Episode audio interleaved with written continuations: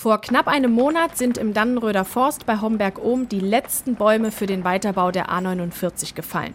Die Trasse verläuft mitten durch den Wald.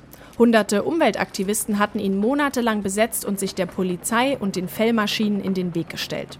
Jetzt sind die Bäume weg, aber die Autobahngegner sind immer noch da.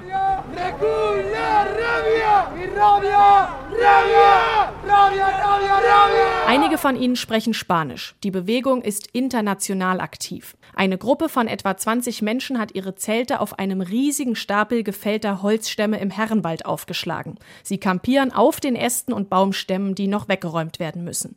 Ihr neuestes Ziel? Die Nacharbeiten so lange verhindern, dass sich der Autobahnbau insgesamt verzögert, erklärt einer der Aktivisten. Es gibt noch mehr als äh, einen dieser Stapel. Von daher wird es vielleicht noch bis Februar halten. Dann dürfen sie die Stümpfe nicht mehr entfernen und können erstmal dieses Jahr nicht bauen.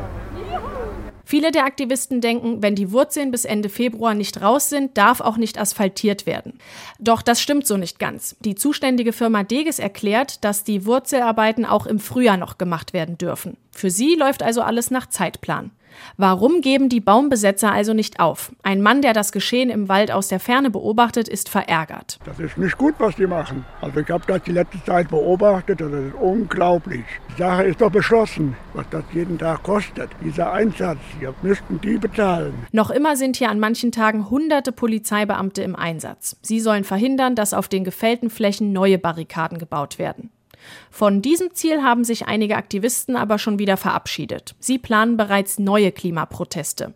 Denn es geht ihnen nicht nur um die A49 in Mittelhessen, erklärt Hedwig, ein Sprecher der Aktivisten. Es ist im April ein Klimacamp hier in Dannenroth so angedacht, um sich zu vernetzen, um äh, gemeinsam als Bewegung zusammenzuwachsen. Ich glaube, der Danny hat einfach im, im ganzen Land, wenn man das bildlich sagen kann, Samen ausgeteilt. Äh, Menschen haben gemerkt, wir können, wenn wir uns zusammenschließen, einiges schaffen und so sprießen einfach überall am, im Land jetzt verschiedene Formen des Widerstandes auf. Sie fordern eine Mobilitätswende, wollen verhindern, dass weitere Autobahnen gebaut werden und kämpfen dafür, dass der Klimawandel endlich ernst genommen wird.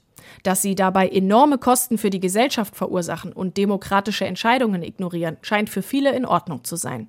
Gegen einige wird sogar wegen mutmaßlicher Straftaten ermittelt.